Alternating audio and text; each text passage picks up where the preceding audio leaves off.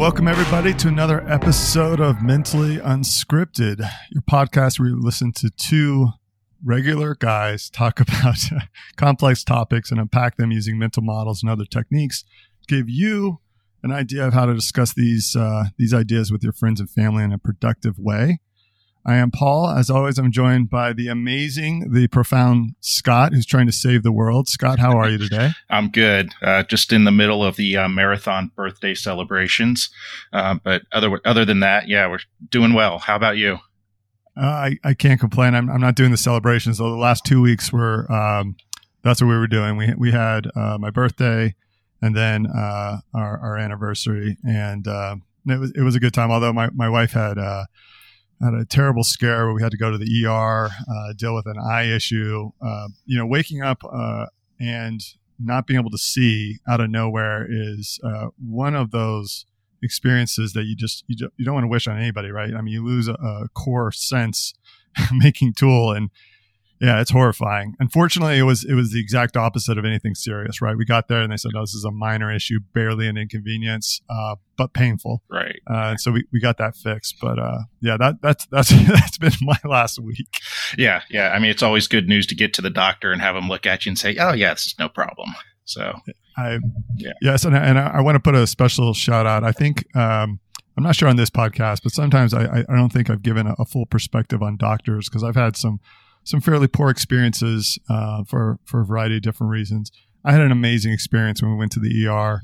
Um, the doctor was just very effective, amazing bedside manner, uh, great communicator, and you have that kind of experience, especially when you're in the midst of, of confusion and frustration. And it is it is night and day, right? It's it's exactly what you need. And they can't always give you the answers you want, and uh, that's not their fault. They're doing the best they can. So I want to say a shout out to to all the doctors out there, uh, the doctors, the uh, the nurses, anybody in the medical profession that, that does what they do every day to to make us feel better in our in our worst moments. Thank you. Yeah, I'm going to put that out there. Yeah, unfortunately, the uh, human body is pretty complex, and I think there's a lot of uncertainty that doctors are facing when they're trying to deal with patients. Um, so I think that doc- the better the doctors are at helping you deal with the uncertainty, the better the experience is going to be. Yeah. Abs- no, yeah, I, I, think you're absolutely right. Yeah, well, it's that's but, great uh, that everything's okay. Yeah, yeah, I appreciate it. Well, and I'm glad your celebration, your marathon celebrations are going well. I hope. Uh, yeah, you gain you gain a couple of pounds uh, eating cake and food for for four days straight. Oh yeah, yeah, definitely. I'll be uh, working extra hard in the uh, weight room next week. I'm sure. Nice, nice. Well, uh, guys, we're super excited for another kind of edition of our interview. Um, we we uh, our last one was with uh, George Silverman, and we, we talked a lot about the work that he was doing. And uh, we wanted to have a, a, different conversation with another person that we've met uh, and engaged with with some great content on Twitter. And uh, today we're joined by Wisdom and Strategy. Wisdom, how you doing today? Hey, doing well, guys. Thanks for having me on. Oh, absolutely. Absolutely. I, I, I, don't, I'm trying to remember exactly. It's, it's funny on Twitter, you don't always know when you connect with people. I feel like it was months ago that we kind of came across your account. Um, a lot of what you were sharing, I think resonated with me, but may, maybe you can describe sort of your account, what, what you put together and uh, what you're looking to share. Yeah, no, that's, that's, uh, that's a good question. I, so, you know, I originally started the account, I think back in 2018. Um, when I first put the website together and I really didn't do anything with it. And then I think it was the start of, it was probably the start of last year uh, when I when I started on the book. And I thought, well, so I'm working on this book and I, I, need a way to promote it. And I'm like, well, I might as well learn Twitter, right? And so I, I think I took a similar path to what a lot of the folks on on quote unquote money Twitter take, right? Is reading all the guides and mm-hmm. learning learning how to do it, like learning how to how to tweet and the the formatting and and the connection piece and and so on and so forth. And then over time, uh, the Twitter sort of took on a life of its own. And I'm like, well, and I think I still this is still something I I guess a, a challenge I'm working through, right? But it's it's really defining that niche. And I, I think what what I'm looking at is from a from a few different angles, right? So there's a number of things that I like. I was telling you guys earlier, I like to learn, I like to research, and a, a handful of areas that are really very intriguing to me. And I thought, well, as I'm learning these things, wouldn't it be great to kind of kind of share those ideas with others, get the feedback, get the conversation, and so it really revolves around um, sort of a, a self improvement outlook overall. And I think that with hmm. a focus on you know career and business and relationships and leadership and just general growth and, and things like that. So, got it.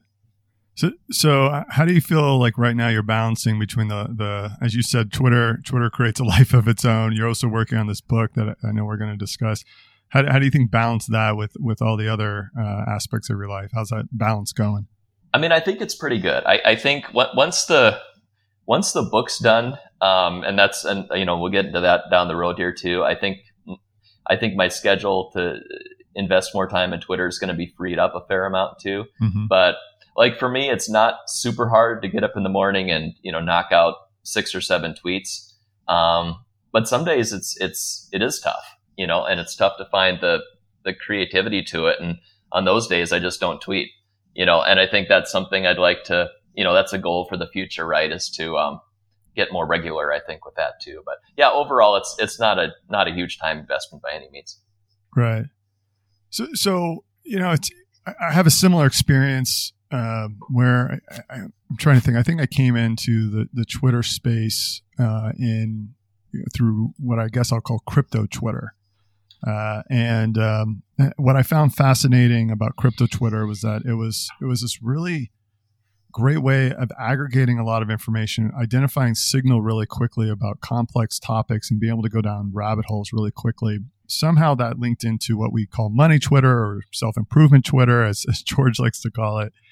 and uh, found this whole other space of people that are talking about e-commerce and they're talking about um, you know doing ebooks and other types of uh, i guess you know something related to money right and uh, i so I, I, explored it and then it, started to grow and I, I think that the my biggest misunderstanding about this entire space was the networking um, you know, like I, you know, I thought about it as one of one of the tools I thought about was was like finding information. So using it more as my like interpersonal search engine, where I'm using people like Balaji as an example to find information.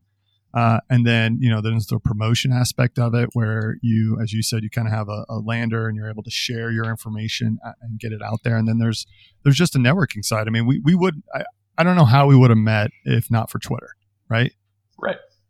So I, I, guess what's your perspective on like the biggest kind of aha moment you've had going through this process?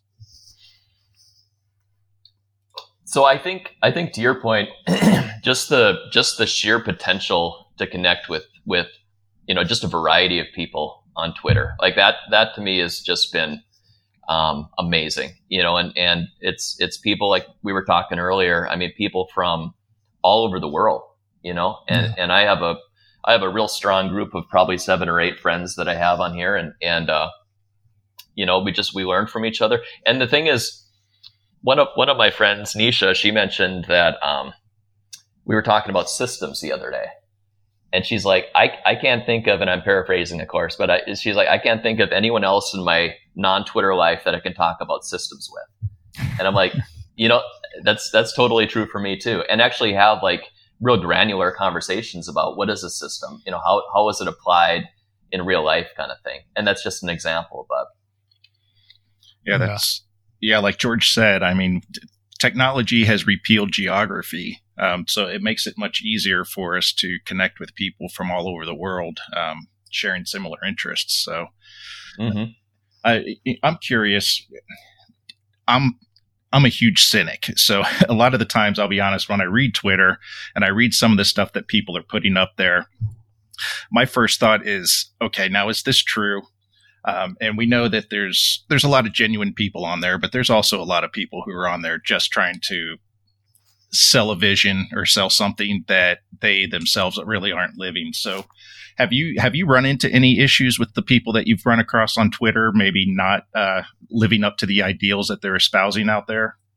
Yeah, yeah, yeah. Um, more more than I'd like. Yeah. I, so, and and mostly it's it's from I guess I would say a passive perspective, right? Like you you read this content these people put out, and you know they they kind of um they're they're their big overarching mindset is, hey, I'm I'm a leader. I'm someone who you know who's virtuous. Da da da da da. And then it's it's so much kind of chest thumping, right? Like, look at me, look how great I am. Look, I have X thousand followers on Twitter. And I just, I mean, and a lot of people like that.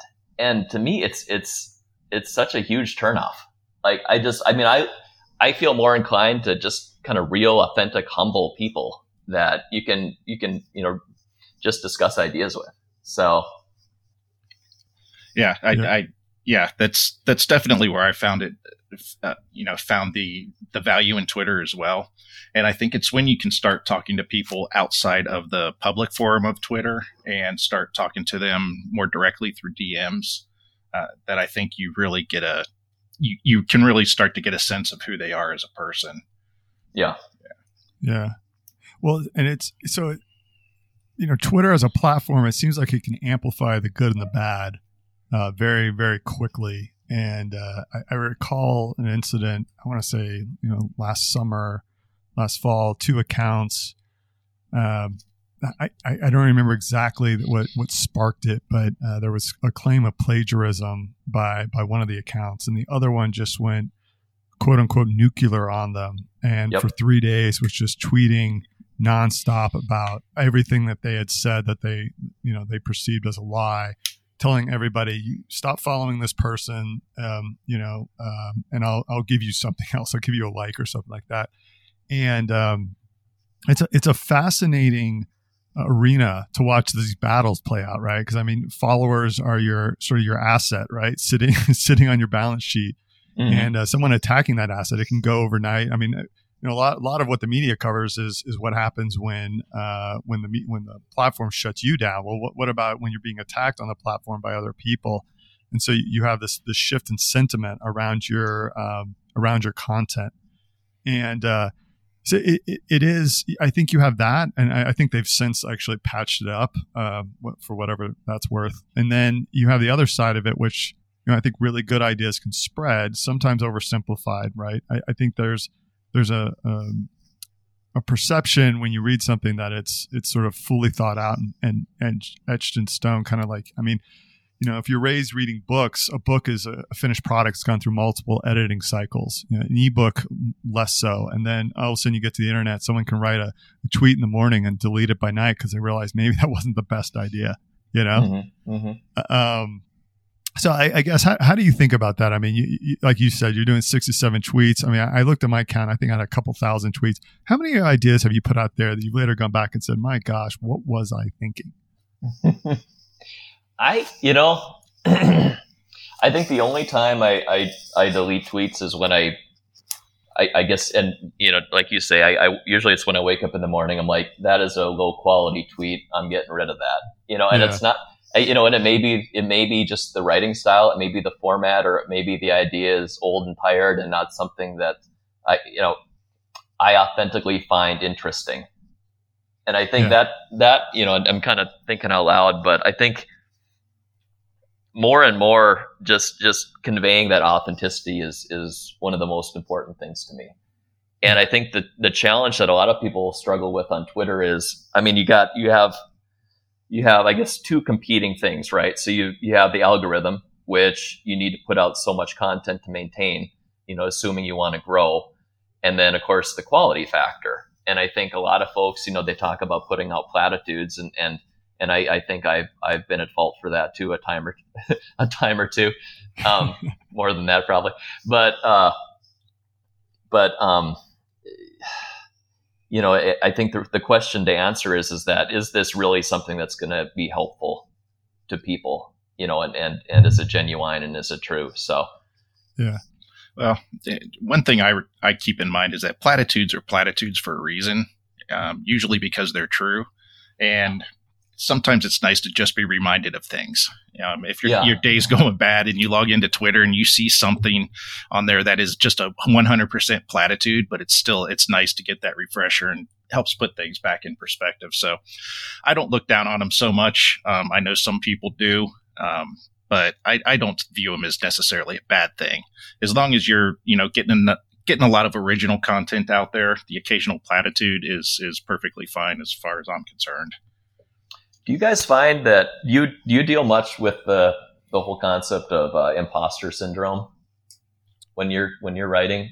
Oh. And then I, I maybe a, a second question to that is is that does when you're putting tweets out there, does outside like what is this what is this person going to think about this tweet you know like so say you have folks that you admire on twitter right that follow you it's like how how will this be received by this does that impact your creativity at all or not so much Scott?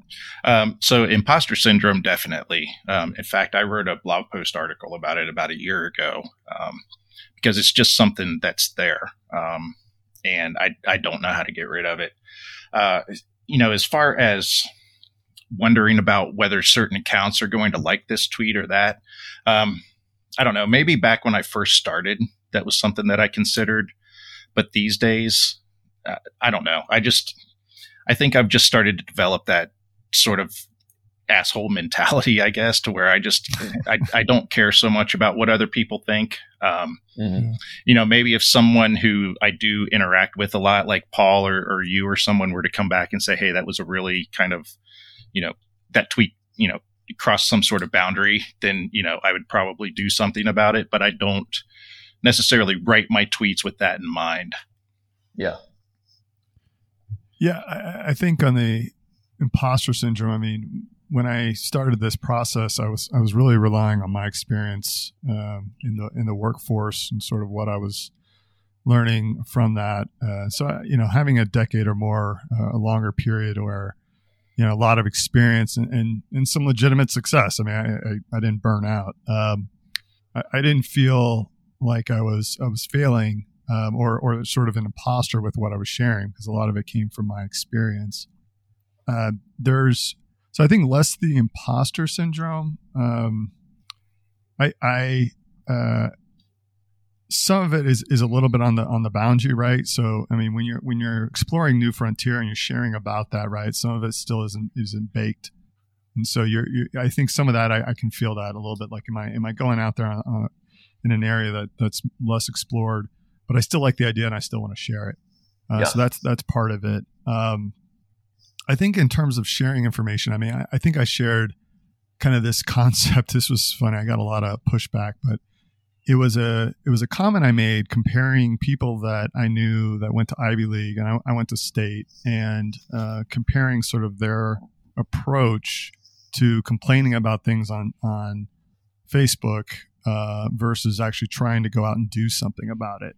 So I, I mentioned the Ivy League um, point, which was like which was trying to reference it or anchor it to this concept of they, they've had great opportunities. These are smart people, capable people, right? Mm-hmm. Um, I don't for a second think that you went into Harvard or Yale or Penn uh, because you have um, a low IQ or you're incapable, right? Um, quite the opposite. But when you when you have those opportunities and you don't use them, uh, and and what you're doing is just wailing about how how society is unfair, um, it's it's even more of a slap to the face to everyone who doesn't have those opportunities, right? Or or or maybe some of that that that potential.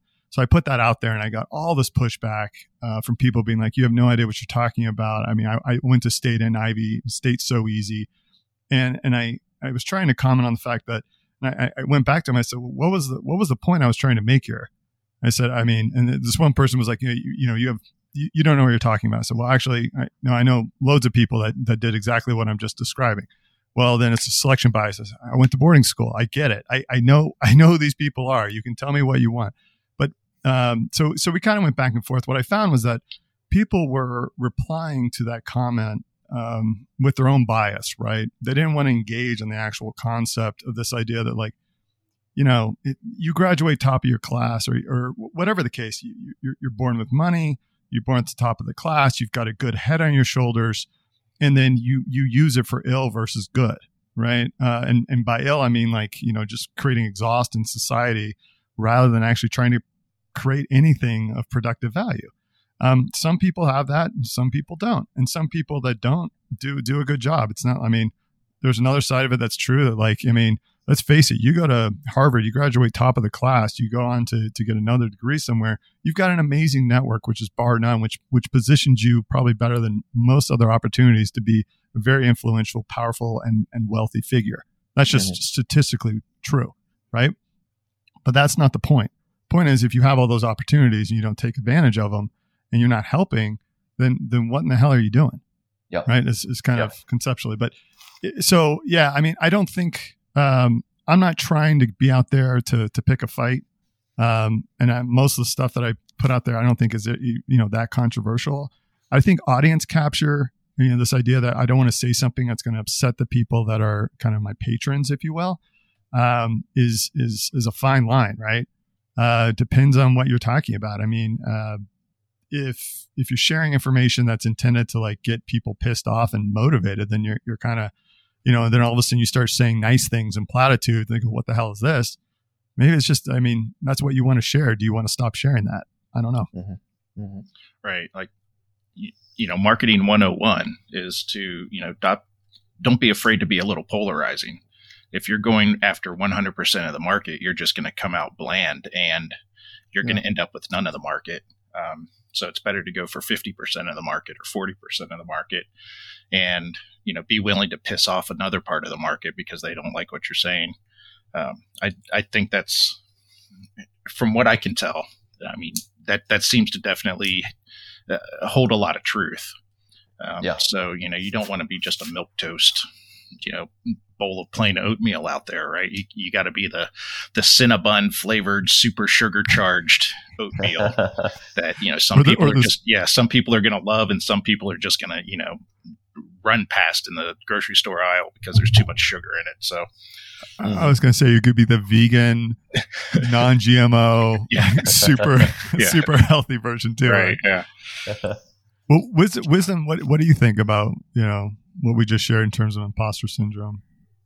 Yeah, I, well, I think I think I think you're right in the in the fact that um, you know when you have that experience, then I, I think I think you should feel justified in, in sharing it, and and you shouldn't let those doubts get to you. I, I think where a lot of people struggle, you know, and and maybe it, it, you know it's interesting in writing the book. One thing that I learned is you know there there's a lot of stuff that so say just in in my situation there's there's a lot of stuff that I know and then I look at, you know, people day to day and it's like, everybody knows this, right? This is not, this is not, you know, earth shattering stuff.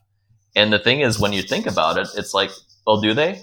You know, and maybe they don't. And I think, you know, and, and so with that, and, and, you know, like I was saying before, it, it's, it's a constant learning process. And I think it's evol- steadily evolving and I'm getting better at sharing those, those things that, you know, that, um, I've overlooked sharing in the past for that reason. So, um, but I think going back to Scott, what you were saying, when you're just starting out, I think I think it's a lot more um, more of a factor, right? And I think as you just as you write more and as you share more, you get better at it, and and uh, you feel more free to to share that stuff. So right, yeah. especially if you're straying into an area that's really not your area of expertise. Um, mm-hmm. you know, I I have a finance degree, an MBA, and a law degree. I don't have a neuroscience degree or a psychology degree, but you know, I still tweet a lot about mental models and cognitive biases and logical fallacies. So it's it's not exactly an area I've been trained in. Um, so it's it's yeah, it's real easy at that point to feel like an imposter. You know, wondering like, is this Dunning Kruger coming into effect here? You know, am I mm-hmm. am I oversimplifying this? And so you have to be open to input from people who maybe know a little bit more than you do. Uh, mm-hmm. But the other thing too is just because you know, if you know a little bit about something, there's probably a lot of people out there who would love to have just that little bit of knowledge. Uh, right. You know, I heard somebody say something once, and you know, this certainly isn't true across the board. But if you read a good book on a subject, you probably already know more about that subject than you know, fifty or sixty percent of the people out there by just doing that little bit of of, of uh, background study. Mm-hmm. So you know you have to always keep that in mind. You, you, know something that seems like common knowledge to you is something that someone else has probably never even thought of. Yeah, I agree. I agree. I, I actually think that's a great segue into talking wisdom about the book that you're working on. uh, because I, I, know we spoke, I think, uh, offline when we originally connected, and you were you were. Um, I think I think some of those themes, this idea of like, you know, I, I think um, this idea is common knowledge, but when I when I explore it, I find that a lot of people, it's an aha moment for them. So yeah. maybe you can you can talk a little bit about the book you're writing and sort of the um, the genesis of why you decided to write it. Yeah, no, thank you. I so basically, um,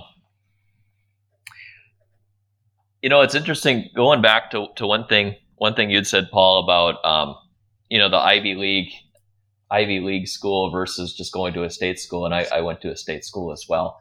I, you know, I think that the folks that that you know have the silver spoon, right? They get all set up in the beginning, and I think you know they go through their career, and it's it's kind of a layup for a lot of those folks. And you know, some of them some of them have the talent, some of them don't, and I think some of them you know certainly exercise the talent, and again, you mm-hmm. know, some of them don't. They kind of lean on how they were set up in the beginning, and that was a thing that that I think really inspired me to write the book. I, so you know, my my history is I, I I got a degree in something that was very unrelated to the career that I chose, and yet I was able to you know rise up fairly high in in the corporate hierarchy, and and a lot of it I did just by really digging in and utilizing the talents that I had and expanding those talents and and outworking you know a, a lot of my competitors, and so you know I, I I guess that was kind of my my initial inspiration, right? Because they're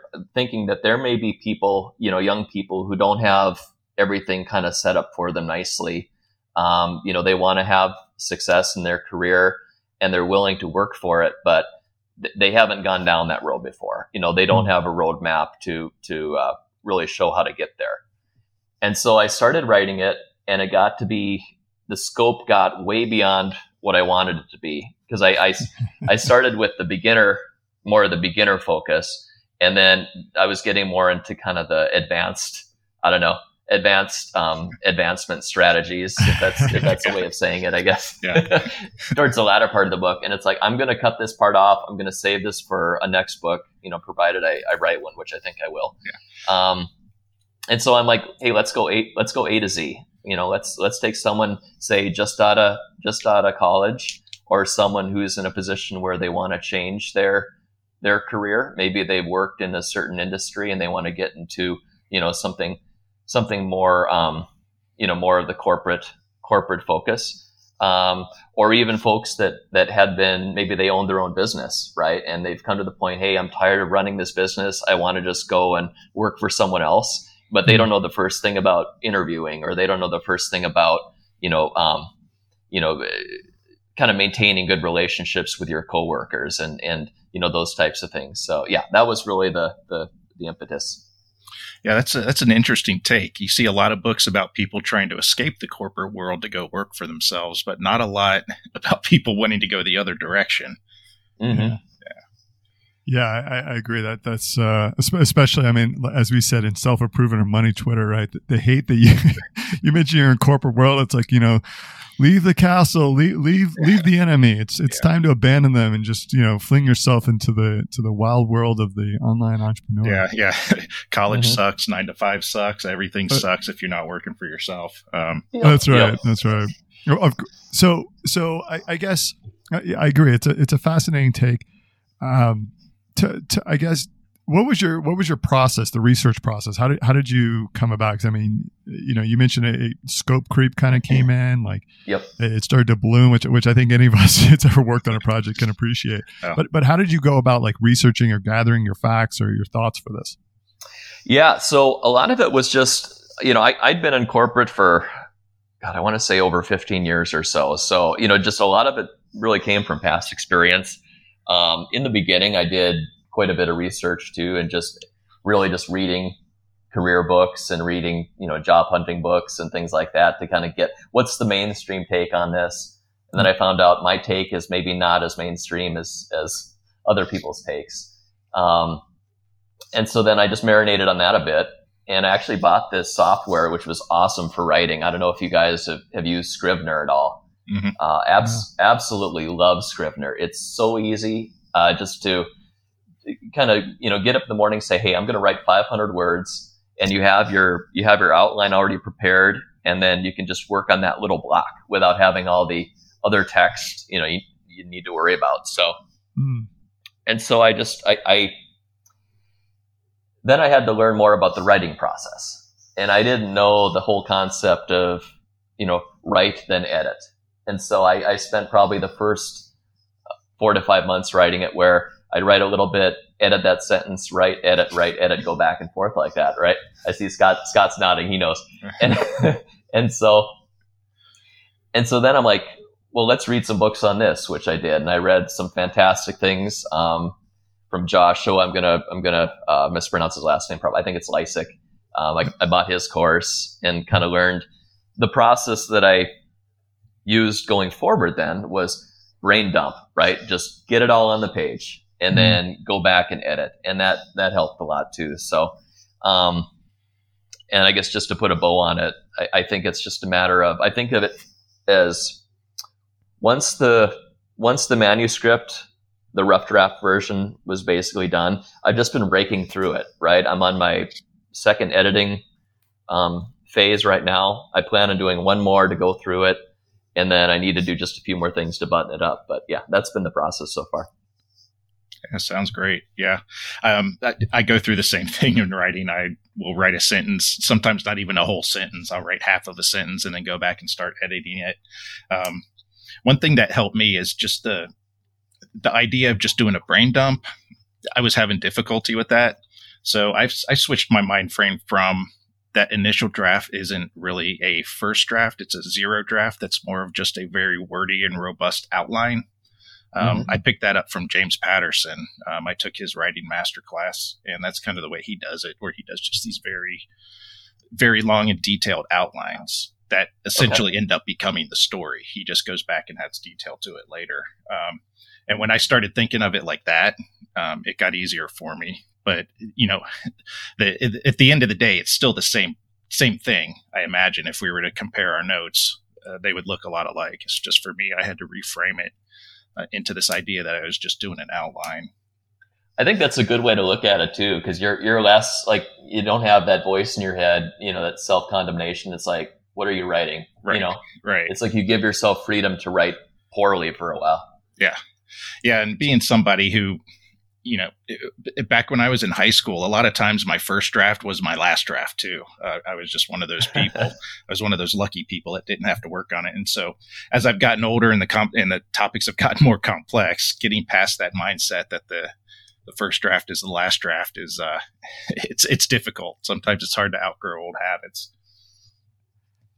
So, I guess what is wisdom? How do you see writing now? This type of this type of writing. Do you see it as as creation, or do you see it as assembly? I see it as both, and I I I, I would throw discovery into the mix too, okay. and that's and that's the cool thing I've been learning about about writing over the past year and a half is that you know there's likely for pretty much everybody, right? There's a lot of ideas that are kind of half baked, lingering in the background that you've never verbalized before. And and I think that as I wrote, I remembered things and you know realizations and you know facts and things like that that I had never really come into conscious light. And so I think it's I think it's really all, all three of those things. I think it's the creation, the discovery, and the assembly really together. And um, what is I read I read some place where they said you know there's really no brand new ideas, right? And I think of uh, I think of you know there's nothing new under the sun kind of thing. And I think that I think that's true. I do think it's true. I think combinations are new, and I think that um, you know perspectives on existing ideas are certainly new. Yep. And so I think a lot of it's just just a matter of putting that all together and and um, you know putting your own your own creative spin on it so do you i mean out of this process i have to imagine you've come up i mean you you've discovered as you've said sort of the, these these three different buckets of, of what that process looks like you probably have a refined like if you you said okay you know you're done with this book now it's time to go to the second one you've now got a refined way of looking at writing yeah Yeah, and the next book is going to be a ton faster too. Like, right. you know, and, and I think I think a lot of it is um, having that from the get go, getting as good a, as good an outline structure as you can, but then knowing that as you write more, right, as you write more of the the the, the body content, that structure is going to change, and mm. you know, so it's very cyclical. But I I can tell you for sure, like when I start on the next book, it's going to be it's going to take me half the time, if not less. Sure. So, uh, Scott, did you have something? Uh, oh yeah, just a, question. quick question. Um, your idea or your your strategy of combining ideas in new ways, I really like that. It kind of it reminds me of Scott Adams that talked about skills. He looked at skills the same way. Like you don't have to be the best artist or the best writer if you can stack your skills in a way that no one else is doing it, then you can get a leg up on everyone. And so I like that idea with, or I like that same strategy with with ideas, put ideas together in new and interesting ways. Do you have a strategy that you follow for doing that? You know, nothing nothing defined at this point. And I think the the first time I heard of that concept uh, was uh, I don't know if y'all have read James Altucher's book, and I, am struggling to think of the name of it right now, but he talked about uh, idea sex, mm. where you know these ideas come together, and and that was really what made me think of it, you know, the first time. But, um, you know, I I don't really have a definite strategy. I, I think the whole thinking process for me is, you know, you have your concentrated work time, and then you go off and do something else. So you go for a mm. run or you go for a walk, and then sometimes the the best ideas just sort of naturally occur to you as you're doing that. That's what I found anyway. Right. So do you uh, keep a notepad with you or do you have one of those uh, shower proof uh, notepads to, to write down ideas? You know, I should I should get a, a shower proof one because I, I, get a lot of good ideas in the shower. But um, I have a notebook, so that was something I learned learned from Twitter um, about a nice like a nice high quality notebook I carry with me. But I do a lot with Evernote too. I love Evernote. Mm, okay. Yeah, I uh, this reminded me. I had a, partner back in the day where we are sitting in a room. He, he had a cronut, um, which I'd never had. He's like, "Have you ever had a cronut?" I said, "No." He's like, "Man, you know, that's what I keep on telling people, man. These things, I, they're not that amazing, but all you got to do is you have to have a Excel sheet and and you know the the column headers are, are ideas the uh, the rows are different ideas. You just go and mix and match them and you figure out what, what it is. So you just wanted to put a bunch of pastries on the top and a bunch of variables on the going down the rows and just come up with new ideas. Yeah I, um, it's funny because when he said that the the biggest uh, i'd say that the concept that leapt out of me was he was systemizing in a very pragmatic way how to create that idea sex, right? Mm-hmm. mm-hmm. You know, so so there's there's this mysticism about how do new ideas come about, right? Like, and, and we we have these these myths about these people, and, and, I guess in some ways they're true. I mean, a, a good example is. Um, uh, so I, I, worked as a cook back in the day. Uh, love cooking, so I've got a whole collection, large collection of cookbooks. One of them is from a place in Napa Valley and one of the dishes in this book, it's it's a great great restaurant. Uh, I think it's uh, Terra is the name of it. But uh, mm-hmm. he he talks about um, how he screwed up a dish, right? So he, he forgot that it was on the uh, the oven or on the stovetop, and it, it, it solidified, it changed its structure, but it inspired a brand new dish, right? So that that's kind of the myth concept of you know mistakes, uh, explosion in a laboratory, these brand new ideas come out, and then on the other side, you have my partner who's just a very pragmatic, smart guy, very pragmatic, very solution oriented. He mm. applies KISS, you know, keep it simple, stupid on everything he does. And he, uh, and he's just like, no, just, just create a, a, worksheet, a spreadsheet and just go figure out what it is. You know, so it's yeah. like creativity can come from wherever it comes from. Right. Um, mm-hmm. You just gotta be open to it, I guess. Yeah, I, I wonder why every time I leave something on the stove, it just ends up as a mess, not some new. I, it's, your, guess, it's, your, 20 year creative process. Right, At some yeah. point, you'll get something. Yeah. Next time I leave a mess in the kitchen, that's just what I'll tell my girlfriend. Well, no, I'm just experimenting. Okay. Um, so, Wiz, one thing one thing I have difficulty with is I I end up with notes all over the place, and I'm not very good about going back and processing them after the fact mm-hmm. and turning them into anything usable. Um, so what do you, what's your strategy for that? Do you have like one day a week that you go through Evernote and you look at all this stuff and figure out what you're going to do with it, or, or how do you handle that? You know, so I, I, I use it more like a reference file, and I think if there's a if there's a project I'm working on, I mean, then you know for sure those I'll go back and review. A lot of the stuff is just things that occur to me that hey, I'd like to read this more in depth in the future, or um, you know, I, I use it both for you know the the the writing stuff and also just like my day to day life. So you know I'll have to do lists in there and I'll have um, I'll have uh, you know just something that occurs to me and th- and that's I think that's for me is my biggest priority. I mean, I'll, I'll, get back to answering your question in a minute, but like when you have these ideas to, to get them down on paper or get them down in Evernote, literally as soon as you have them. Because if you don't, for me anyway, that there's a good chance I'll lose them.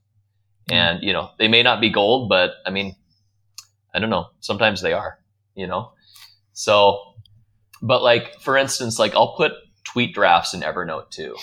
And, and those I go back to regularly. Um, so just like I'll have, I'll have a, a notebook for new tweets. And then, um, once I copy paste it into Twitter or Zappo or whatever I'm using, then I'll just move it into use tweets in case I ever decide to use it again. So, and those I review pretty regularly.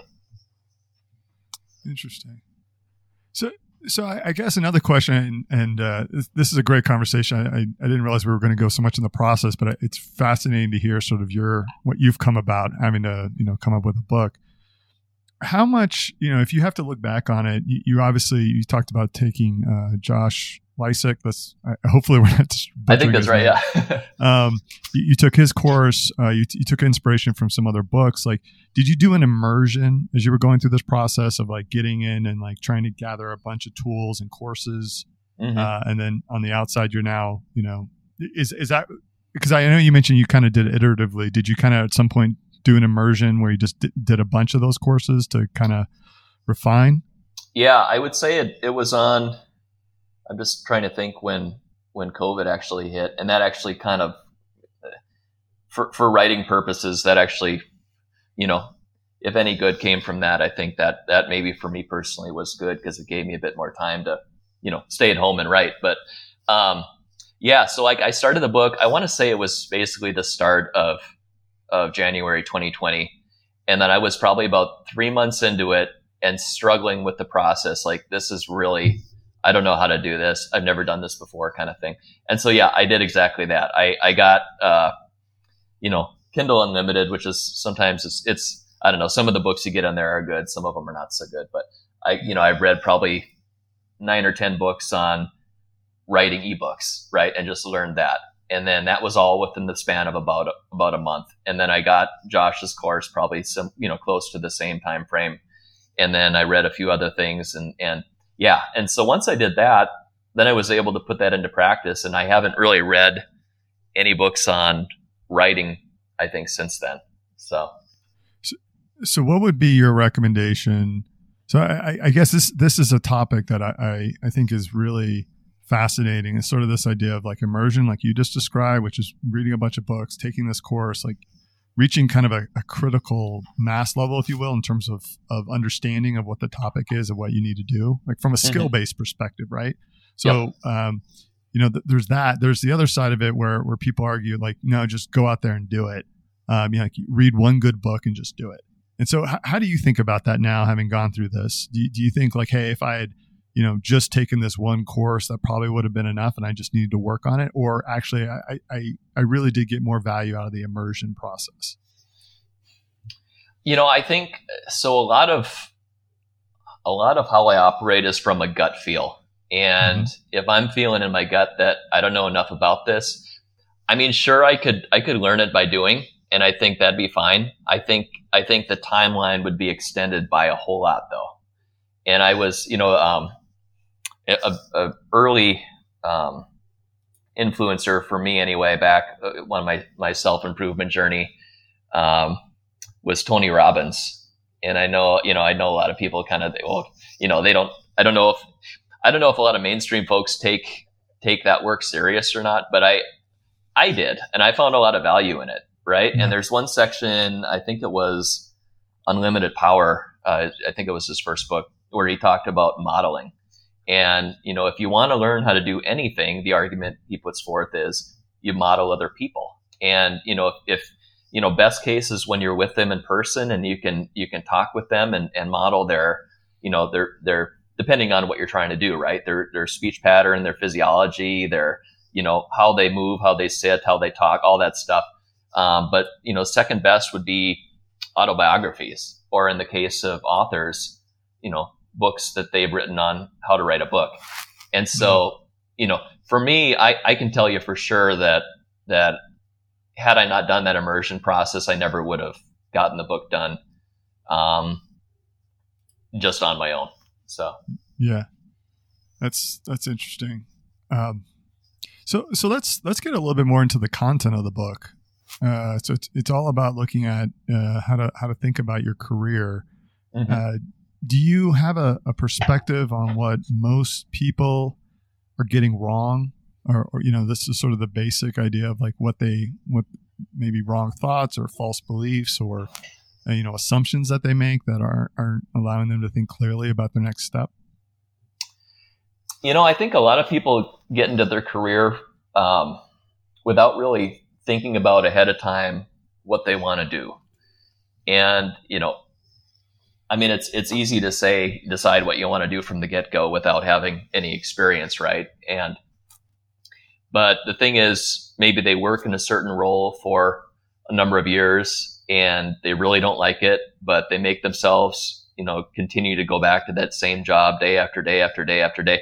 And I think that's why there's a lot of what is I think was it Thoreau that said the the mass of men live lives of quiet desperation and I think it, it's it's that's the dynamic that sort of creates that. You know, working in a jo- in a job you hate, and it's not that you necessarily don't like working, you know, or even working for someone else. It's that it's you know whether it's the people or whether it's the actual job or maybe your talents and skill sets aren't suited for it. Whatever reason, you know, they're they're not happy with with with where they're at, and so I think that. Um, I'm sorry, Paul. I got what was your what was your original question? I kind of kind of talked yeah. Myself. No, actually, so it's uh, I was trying to understand like are are when people what assumptions are people making about their career uh, that prevents them from making it more fruitful and enjoyable. Um, I, I think that I well just from conversations I've had, I think it's the feeling that I'm locked in here and I can't do any better and there's nothing else I can do, so I'm just going to stay here. I think I think that's the that's mm. the assumption that a lot of people have. Um, yeah. yeah. And and in your book, do you how do you approach the topic? Do you, uh, like, for example, do you give them a template of questions to ask? Do you give them uh, kind of a like maybe your own story, so something they can model? How how do you approach that? Yeah, yeah. So I, I do go into my own story a bit. Um, a lot of it is just so giving them those things to think about and really mm-hmm. clarifying mm-hmm. what you know what you do want and so just a, I, I lay it out in such a way and i wrote this with the mindset where you know if i was to write this to say my son or my daughter what would be you know what would be the things i'd want them to know from the get-go and so so yeah I, I, to answer your question so I, there's a section where i go through you know talking about motivation you know dis- discovering what really drives you, right? Clarifying what you want. Um, you know, and here are some things that motivate some people, some examples of things. And it's not all money, right? It's, it's some, right. for some people, it's the money. For some people, it's the, um, you know, the, the, the pride in knowing that they did a job well done. For some people, it's, um, you know, being able to really stand on their own two feet and not depend on, you know, their family or you know their their parents to uh, you know pay for their lifestyle kind of thing. So just a just a handful of motivations, and then it closes with you know now think about this and what are you know what do you think your motivation might be and and solidifying that up front. Yeah, makes sense. I I remember. Uh, we had a team dinner. I think there were about 10 or 12 of us. And uh, I think the oldest people at the table were probably uh, late 50s. Um, youngest people at the table were probably, you know, young 20s. So we had a, a and, you know, probably the average was like mid 30s, young 30s. People at different stages of their careers. And um, so I just, I put out the, the game. I said, okay, tomorrow you get uh, $10 million. What do you do with it? And uh, I asked the question because it, to me, it gave me insight into what they actually want. And um, going around the table, I found that no one had contemplated what they wanted long term out of their lives. Right. So if you had someone who said, and, and, and I think you, you wrote a great tweet about this, um, clarifying your motivations, accelerate your success about the acre of diamonds. And uh, I, I thought that was just talking about intentions and motivations and what you want out of life. I thought it did a really nice job. Uh, that thread did. Well, thank you. Nobody, nobody really had thought about what they wanted, right? They were sort of just going through the motions. And uh, you know, you've got ten million dollars. What can you do with it? And I said, the one thing that you can't do is invest it. No one, had, no one had any dreams. No one said, you know what, I, I, I want to start this project I've always wanted to do. And it was uh, honestly, it was a little sad for me to hear that people hadn't thought about that. Um, mm-hmm.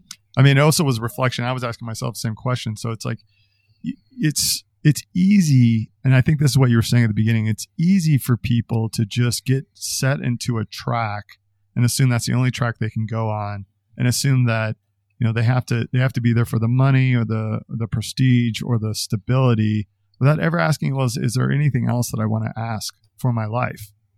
Right. Um, I, which to me is uh, it's sad. I I don't know. Do you, do you have a similar experience? Different? Yeah, I I, I think I think that's uh, I think you're spot on with that. Um, you know, I don't know. I, I mean, I think that one thing that that you know I've dealt with, I'm sure a lot of pe- other people have dealt with in the corporate space is, um, you know, in the back of your mind, it's it's that that sense of fear where you know well, what were to happen if, you know, and, and I think that that's the other thing a lot of people deal with. And just that sense of if I take this risk, what if I don't get the job or what if I get fired or whatever. Yeah. And, um, and I think that's why a lot of people don't have those dreams, right? And they don't have those those goals set up is because they just they're not they're not willing to take the risk. They've never they're they've never visited that that idea. What's the worst case thing that can happen to mm-hmm. me and become comfortable with it. Yeah. You know? So I, I, think that's I think that's a big part of it is just becoming comfortable with with the worst case. And I think we all struggle with that, and I, I certainly do too. But once you're comfortable with that, I think it gives you a lot of freedom. Yeah, wasn't there some research done that showed that people will put more effort into avoiding risk um, than they will into trying to take a chance or something like that? Um, uh, I've heard that. Yeah, yeah, yeah. Like that. Essentially, we'll we'll we'll take the certain or the the less risky choice, um, even if the payoff of taking a chance is huge. Um, mm-hmm. I think is maybe yeah. the best way to say it. We're um, uh, we're primarily risk adverse. Yeah. Right. Yeah. Yeah. Um, I'm curious. So, like, what happened for me is when I got out of school. Um, I got a job in IT and I loved it. I, I just thought this is going to be my career. I love computers. I'm just going to stay doing this. And then after about 10 years, I mean, my stomach started turning every time I had to look at a Linux or a Unix command line. I mean, I was just done with it. I was burned out. um, what advice would you give for people to try to avoid that situation? You know, so you got a 22 year old, 25 year old just getting out of college, getting mm-hmm. started in a career. Um, what advice would you had to maybe try to avoid that burnout? Um, do you recommend having maybe a long range plan? Um, do you recommend maybe uh, keeping other interests going on the side so if they ever reach a point where they just feel like they need to leave their current career, they've got something to fall back on? Yeah, I, I, I like the long range plan idea, and I, I think for a few reasons, right? I think I think when you have that 10 year, 15 year plan, you're able to get a better idea of how all the pieces fit together. And, you know, so say you have, say you have, a, you know, you want to be, what do you want to be, VP someday of, of a certain company or whatever, right? And you may absolutely hate the job that you have right now. But then you can ask yourself, well, is it possible that this job could serve as a stepping stone to the next, to the next, to the next, and keep building on that? And I think that, I think that that can make that current job you have more palatable. Um, you know, so that's one that's one way to look at it. I think. Um, I think the other advantage with having a long term plan, though, is that you're it, it forces you to regularly check in so that you don't get so far down the line that you know now I'm now I'm 50 years old working in this job and feeling burned out rather than now I'm 20 years old working in this job and I'm, i feel burned out. You know, I, I, think that I think you have it's easier to pivot um, by a greater degree when you're 20 versus when you're 50. Yeah. Okay. Yeah, that's that's great. Um, just drawing a little bit from, I know we're getting close to an hour. Just one last quick question for me. Drawing a little bit again from my experience. One of the issues I ran into when I was younger is I was a arrogant prick, and I thought I knew it all, and uh, it it hurt my career early on. Uh, you know, I probably screwed up opportunities for promotions um, and just because I got the wrong people mad at me. So, what advice would you have for someone like that? Oh man, well, so basically, just just someone that kind of more more arrogant or more quick tempered or, or uh, both. both. Yeah, both. both. Yeah, I think the the arrogance led to a quick temper. Um, it was mm-hmm. kind of like you know, I this is so easy. I can't believe why you're not getting it. You know, you're stupid. Things like that. Okay. I think I think humility is hard to learn, and I think it takes time to mm. learn, right? And I and I, you know, I mean, when I was 20, I was I'm I'm I'm remember I was probably quite arrogant too, um, you know, and I didn't get really truly humble until maybe 10, 15 years down the line. Um, so I think just read as much as you can, read about other people's experience, but read things that will maybe build some empathy too, mm-hmm. you know, and I think there's content out there that, that can help with that. I think that, you know, I think Paul, I don't remember if you and I talked about Marcus Aurelius' meditations or not, but yeah, you know, having that awareness that life, life is really, really short. And there, you know, I mean, if we're not here to help, help one another and build each other up, why are we here? And I think that that realization can maybe help curb that, uh, that arrogance and that quick temper. Yeah, awesome. Where where were you 25 years ago, 30 years ago? Yeah, yeah. You'd be passing out Marcus Aurelius books in all the uh, corporate boardrooms, right? Yeah. um. So yeah, so uh, I, I, know we've yeah we're we're coming up on the hour, but uh, I, I, guess before we go, I wanted to ask a few more questions. Sure. Um. So, uh, well, first of all, when are you planning on completing and publishing the book? So initially, I was targeting, I want to say mid July. Um, I got a bit more to do on it, so I would say certainly no later than than uh, early August. Early August, okay, yeah. exciting. I, I, think that's it's great too. You have a lot of people that are coming out of internships, uh, going back to school, give them something to think about. You got people that maybe have just started their career and they're now starting to ask questions three months in. So, mm-hmm. sounds like a perfect time. Um, and and are you primarily promoting it on? Is it going to be an ebook? Is it going to be um, you know uh, uh, I guess Kindle print on demand? What's your approach there? Yeah, so I think the initial approach, I'm just going to use uh, what is it, KDP? I think mm-hmm. they call it, so just just by way of the Kindle. Um, I yeah. wouldn't mind either doing myself or getting somebody to do a, a Audible um, yep. audiobook for it too. And then, but I do want to make it print on demand too. So I, I need to I need to research some of that and figure out how to do that. But yeah, that's okay. my plan though. Awesome. And then primarily promoting on Twitter, or you have some other places you're, you're going to be uh, taking to the masses? You know, interesting. So I'm thinking for sure Twitter, but I've been reading a lot about Facebook ads too, and I'm debating maybe putting some Facebook ads together for it. Okay. It's such a it's it, it's such a low cost of entry to get those ads going that you know I think it'd be worth it to try it anyway. Yeah. Awesome. Okay. Well, good deal. Um, Well, I guess wisdom. Is there anything that we didn't ask that you that you thought, hey, you know, I'm coming on today. I'd, I'd want to share with you guys. Uh, no, I, I, I think this is a great conversation and, and really enjoyed uh, getting to know you guys better and visiting with you. So appreciate you having me on. Yeah, absolutely. Yeah, and we'll uh, we'll link to your Twitter profile, and I see here you've got a Linktree also, so we'll link to that. Um, any other anything else you want us to link to in the show notes? No, I think that's that's probably it for now. So, um, but yeah, just uh, just keep me uh, keep me posted on what's going on in y'all's lives, and and we'll we'll stay in touch. Yeah, definitely. Yeah, I, yeah, and I want to I want to bring you back after you've been able to uh, to get out and com- communicate with the masses and hear about some of the feedback you got on the book. Uh, it sounds like a, a great tool. I, I, you know, just in the last year, I had people reaching out to me asking for advice, and I, would love to be able to point them to something like this. Um, the need is real, so mm-hmm. uh, I think you're going to be serving a good market and uh, oh, helping well, a lot thank of you. people. Oh, that sounds awesome. Yeah, happy to come back anytime. All right. All right. Well, thank you, Wisdom. Uh, for everyone out there, I hope you enjoyed the this uh, this episode. I think you got a lot of gems. Uh, talked about a lot of things I wasn't even thinking about before we we got on. So this was awesome. So uh, wherever you are, check us out on uh, Apple iTunes, Stitcher, um, you know, and, and, on our website, mentallyunscripted.com. And uh, until next time, take care. Have a good one. Be safe. Cheers.